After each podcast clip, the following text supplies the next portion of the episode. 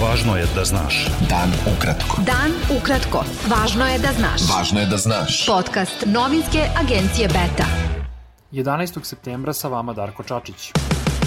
Poslanik u parlamentu Švedske Magnus Jakobson nominovao je vladi Sjedinjenih američkih država, Srbije i Kosova za Nobelovu nagradu za mir, zbog, kako je naveo, zajedničkog rada na postizanju mira i ekonomskog razvoja kroz sporazum o saradnji potpisan u Beloj kući. Specijalni izaslanik predsednika Sjedinjenih američkih država za pregovore Beograda i Prištine Richard Grenell rekao je da je šef Bele kuće Donald Trump još jednom nominovan za narednu Nobelovu nagradu za mir, ovaj put zbog istorijskog sporazuma Srbije i Kosova. Trumpa je u sredu za Nobelovu nagradu za mir nominovao predstavnik desničarske norveške partije progresa Christian Tibring Jede zbog posredovanja u uspostavljanju odnosa Izraela i Ujedinjenih Arabskih Emirata.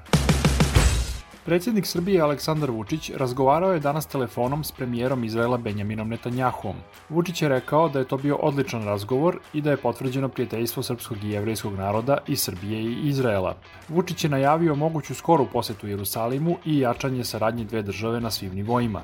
Vučić se u petak u Vašingtonu obavezao u okviru normalizacije ekonomskih odnosa s Kosovom da Srbija prebaci ambasadu u Izraelu u Jerusalim iz Tel Aviva do 1. jula 2021. godine. Kosovo se obavezalo na međusobno priznanje s Izraelom. Međutim, Vučić je posle potpisivanja dokumenta u Beloj kući rekao da se Srbija obavezala da za godinu dana premesti ambasadu u Jerusalim ako Izrael bude poštovao Srbiju. Američki ambasador u Beogradu Anthony Godfrey izjavio je da će vlada Srbije morati da donese mnogo teških političkih odluka posle Vašingtonskog dogovora Srbije i Kosova o normalizaciji ekonomskih odnosa. Godfrey je rekao i da Rusija koristi zavisnost od samo jednog izvora energije kao instrument da postigne političke ciljeve i dodao da je za Srbiju važno da ima slobodu izbora zasnovanu na sobstvenim interesima i ciljevima. Godfrey je naveo i da nije zadovoljan stepenom ekonomske saradnje Srbije i Sjedinjenih američkih država. Sjedinjene američke države poštuju vojnu neutralnost Srbije i odluku vlade u Beogradu da suspenduje sve aktivnosti vojne saradnje, izjavio je port parol američke ambasade u Beogradu James Hagen Gruber. On je dodao da se Sjedinjene države raduju nastavku aktivnosti sa srpskim partnerima kada to situacija dozvoli. Vlada Srbije je u sredu odlučila da u narednih šest meseci prekine vojne vežbe i vojne aktivnosti sa svim partnerima radi očuvanja vojne neutralnosti.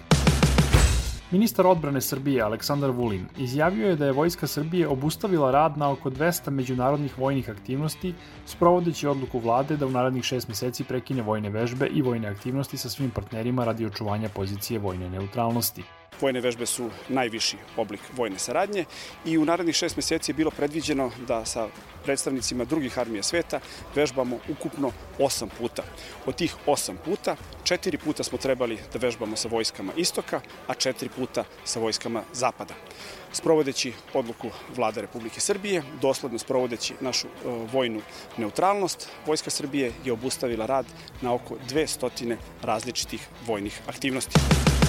O konačnom obrtu srpske spoljne politike moći će da se sudi veoma skoro, na osnovu rasporeda ključnih mesta u novoj vladi Srbije, pre svega u Ministarstvu energetike, piše moskovski dnevnik Komersant. Komersant ocenjuje da će preokret biti ozbiljan ako Ministarstvo energetike ne pripadne proruskim političarima. Srpski član predsjedništva Bosne i Hercegovine Milorad Dodik izjavio je u Beogradu posle razgovora s predsjednikom Srbije Aleksandrom Vučićem da je želeo da razgovaraju nasamo jer je hteo da ga informiše o nekim stvarima koje se događaju u Bosni i Hercegovini. Dodik je rekao da Bošnjaci u nastojanju da održe bošnjačku javnost stalno zarobljenu temom sukoba sa Srbima i Srbijom ponovo pokreću priču o novoj tužbi za genocid protiv Srbije.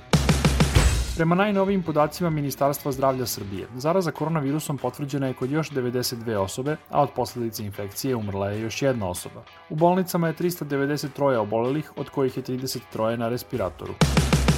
Stranka Slobode i pravde Dragana Đilasa saopštila je da su srpski tabloidi pokrenuli kampanju u režiji predsjednika Srbije Aleksandra Vučića kako bi sprečili formiranje nove vlade Crne Gore.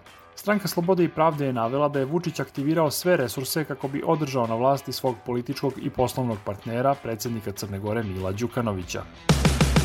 Evropska unija je bila ubedljivo najveći i najvažniji trgovinski partner Srbije u 2019. godini, objavila je delegacija Evropske unije u Srbiji. Prema objavljenim podacima, 63% ukupne trgovine Srbije u 2019. godini obavljeno je sa Evropskom unijom u vrednosti od 24,9 milijardi evra, što je 250% više u odnosu na 2009. godinu. Narodna banka Srbije saopštila je da su njene bruto devizne rezerve na kraju avgusta iznosile 13,4 milijardi evra i da je to za 300 miliona evra više nego pre godinu dana. Beta. Dan ukratko. Oko hiljadu migranata bez smeštaja protestovalo je na Lesbosu, tražeći da im se dopusti da odu sa tog grčkog ostrava u Egijskom moru, gde su ogromni požari poslednjih dana uništili veliki izbeglički kamp Morija, u kojem je bilo 12.000 ljudi. Poljski premijer Mateusz Moravjecki izjavio je da će Višegradska grupa na Evropskom savetu krajem septembra predstaviti ekonomski paket saradnje i zajedničkih projekata, kao i režim bez viza za Belorusiju kao alternativu saradnji sa Rusijom. Premijeri četiri države Višegradske grupe danas su sa samita u Lublinu zatražili od vlasti Belorusije da organizuje slobodne izbore i da oslobodi političke zatvorenike. Više od pola miliona ljudi evakuisano je zbog požara u Saveznoj američkoj državi Oregon, saopštile su lokalne vlasti. Bilo je to sve za danas. Sa vama je bio Darko Čačić, slušajte nas i sutra. Pratite nas na portalu beta.rs. I društvenim mrežama. Važno je da znaš. Dan ukratko.